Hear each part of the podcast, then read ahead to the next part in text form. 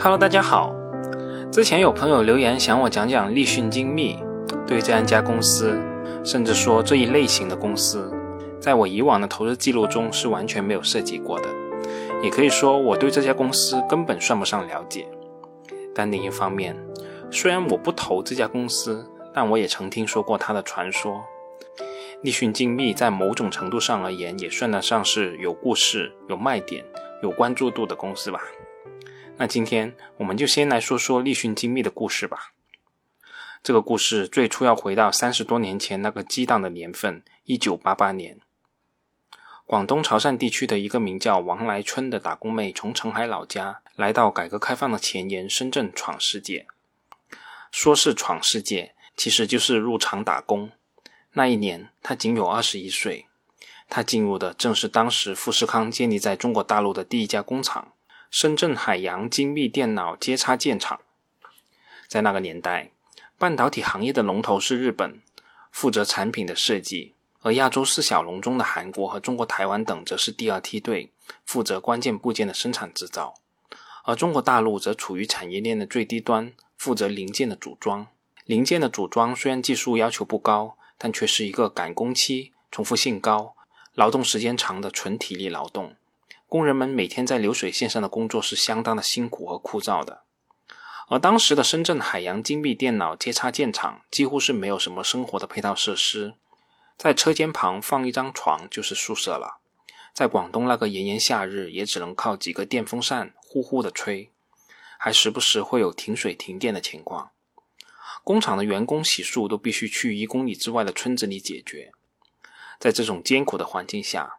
王来春却像是抓住了救生圈一样，以一种异乎寻常的积极态度对待工作，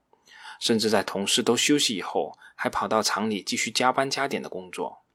在工厂效率至上、生产至上的环境下，一个工人的工作效率以及工作态度，无疑就是他价值的最大体现。而另一边厢，富士康的郭台铭老板也是以严苛的军事化管理而闻名的，力求每一个业务环节都严丝合缝。要求领导比员工更能吃苦耐劳，这样做的好处是能够保证产品在供应链环节的稳定，不出大的质量事故；而不好的地方就在于员工的压力过大，员工的情绪绷不住了，跳楼这些新闻我们前几年也听得太多了。吃苦耐劳的王来春却非常适应这样一种环境，就像是为了这套军事化的工厂体系而生的。他在拼命工作的同时，也在学习富士康管理工人的这套方式。在短短的十年间，他从基层的一个班组工人，一路晋升到富士康在大陆地区的最高领导，管理着工厂里的几千名工人。在一九八八年之后的十年里，是大陆第一波电子产品的大爆发的年代，也是富士康在大陆大规模扩张的年代。这一时期，企业发展的核心就是组织的扩张。王来春登顶大陆员工权力顶端的前提，必然需要一整套招人、搭建新厂、设目标、系统性管理生产的能力。而除了管技术和管人以外，王来春作为大陆员工的第一人，需要与大量的来自台湾的管理层对接沟通，在这个过程中会积累到丰富的代工业务的管理经验。按照我们普通人见好就收的逻辑，从底层的打工妹做到现在这个位置。已经算是跨越了阶层，是时候该歇一歇了吧？但是王来春的野心不止于此，他要跳出舒适区，放弃掉现在的一切，从零开始自己创业。说到这里，我真的不得不佩服这个王来春。他依托于前面积累的能力，王来春选择在三十二岁的时候自立门户。到了一九九九年，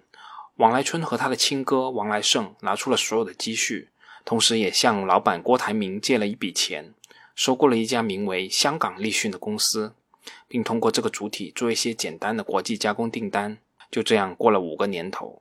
在这个过程中，香港立讯虽然有所发展，但终究还是一家不起眼的小公司。而王来春的前东家富士康，此时的规模已经扩大了好几倍。但大有大的难处，特别是在承接大量苹果订单之后，想要消化掉增量的订单，就必须增添足够的人力成本。这里面就涉及一个管理半径和管理成本的问题。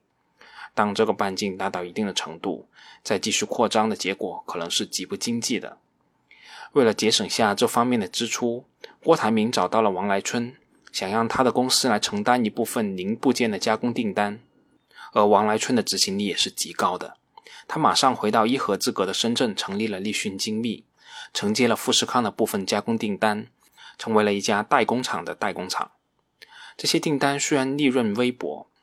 但是订单的数量是有足够保障的，这也促成了立讯精密的稳步发展。时间又过去了六年，二零一零年。立讯精密在深圳证券交易所上市，立讯精密也拥有了一定的江湖地位。王来春又要开始折腾了，他不想再依靠养母富士康的供养了，他要自己成为一家独立的富士康。在上市之初，立讯精密的营业收入刚超过十亿元，但从上市的第一年开始，它的营业收入就处于高速增长的状态之中。比如说，就是二零一零年当年。它的营业收入就比2009年增加了百分之七十二点八三。除了承接富士康、正威集团的部分业务外包之外，当时立讯精密的主要客户为联想、清华同方、北大方正等电脑厂商。2010年是 PC 电脑的大年，2010年全球 PC 出货量达到3.678亿台，较2009年的3.083亿台增长了百分之十九点二。而在同年的六月八号，乔布斯发布了苹果第四代手机 iPhone 四，而王来春敏锐地感觉到变革即将到来。在上市的当年，立讯精密内部就已经看到了，世界的电子信息产业正在平板电脑、智能手机等新产品的带动下高速发展，并且苹果公司正是其中最杰出的企业代表。而这一段话其实是来自二零一零年立讯精密的年度报告。在二零一零年至二零一三年，立讯精密的业务继续快速增长。这段时间内，公司的扩张的重点便是平板与智能手机相关的业务。二零一一年，立讯精密收购了昆山联滔，成功切入了苹果供应链。最初获得的是一部分 iPad 平板电脑的连接线业务。二零一二年，通过珠海双赢公司的收购，立讯精密渗透进了手机、FPC、柔性电路板方面的业务。当时正赶上了山寨机的爆发期，立讯凭此深度参与到早期的手机产业链之中。二零一三年九月，立讯精密负责的 iPhone 和 iPad 数据线业务开始量产，产能是十万根一天。虽然只是苹果产业链中很小的一部分，但通过这次量产，立讯正式参与到苹果最重要的产品 iPhone 的生产链条之中。这也是立讯精密此后多年市值快速提升的起点。二零一四年，立讯精密如愿进入了苹果产业链，成为了 iPhone 和 iPad 的接口核心供应商。随之而来就是收入和利润的快速上涨。公司二零一四年度扣非净利润同比增长百分之一百零九点六四，达到六点零二亿元。二零一五年，立讯精密的通讯互联和精密组件产品营收同比增长百分之六十七点三一。消费电子业务营收同比增长百分之六十六点五六，仍在快速的上涨。同年，立讯精密成为了苹果手表 iWatch 无线充电模组的独家供应商，在苹果供应商体系中的重要性进一步提升。而另一方面，正如我们前文所说，王来春通过在富士康各层级多年的工作，积累了丰富的生产经验和管理经验，这些能力让他从一个工厂妹蜕变成企业家。在企业上市之后，立讯精密的多次收购之中，他都能将这些能力输出到被收购的企业之中，甚至可以说，立讯精密是所有代工企业中将收购整合策略运用的最好的。从最早收购香港立讯开始，他的每次扩张、切入新市场、新产品，大多都是从收购开始的。在很多人的印象里，代工厂并不需要什么太高的技术含量。但是王来春确实很舍得在技术上做投入，立讯精密的研发投入每年都在大幅提高，而良品率一直都是电子产品制造方面的老大难问题。即便是行业内最成功的企业富士康，在这方面也是如履薄冰。二零一三年，苹果就曾因为 iPhone 五的良品率不足的问题，出现了传说中的五百万台手机返工的问题。据说每台返工仅人工费用就需要两百块。整体上看，在二零一三年之前，富士康的 iPhone 代工良品率也只有百分之七十左右。很多人也都记得，当年 iPhone 五闹得很厉害的手机掉漆的问题。如果客户送来一些设计理念比较新锐、需要更多的沟通磨合才能做好的机型，适配良品率的问题就会更加的严峻。行业中最典型的例子就是富士康与罗永浩在锤子科技第一款手机 TE 上的合作。这款手机设计特殊，工艺复杂，富士康需要在焊接环节为其适配三台专属的机器，这个环节让整个制造过程的良品率大大减少。而良品率一旦下降，对于原本利润就像刀锋一样薄的代工企业来说，就是雪上加霜的打击。每个问题产品的废料成本、返工费用之高，可能会超过几十上百个代工品的利润。从整个企业的层面来看，良品率低会直接导致企业各类盈利数据的低下，进而影响到企业业绩和股价的表现。从生产线中走出来的王来春。对于良品率之于企业的重要程度，比任何人都清楚。他一直都在寻求用自动化、半自动化的制程来减少对人员操作的依赖，这可以在一定程度上提升生产的良品率。与自动化生产同样重要的是，企业想要获得更好的产出效果，就必须在日积月累的生产环节中不断积累经验，对产线上的各个环节做出各种细致入微的调整与优化。这些动作很多，甚至都无法通过文字向外界传达。在这方面，在生产线上经营多年的王来春，要比其他的竞争对手要敏锐得多。他更能凭借经验与直觉提升企业的生产能力，这最终给立讯精密带来了超越对手的精细化生产能力和利润水平。立讯精密2019年的总收入是625.2亿元，其中55.43%是与苹果相关的业务。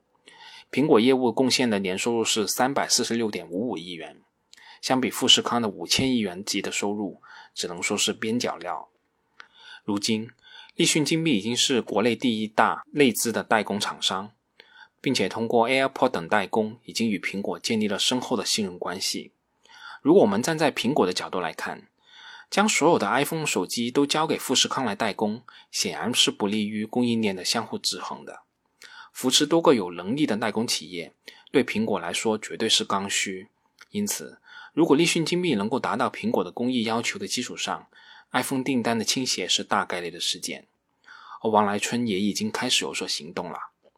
二零二零年的七月，立讯精密以三十三亿元的价格收购了伟创投资江苏有限公司和伟星资通昆山有限公司百分之一百股权，获得了 iPhone 的生产资质。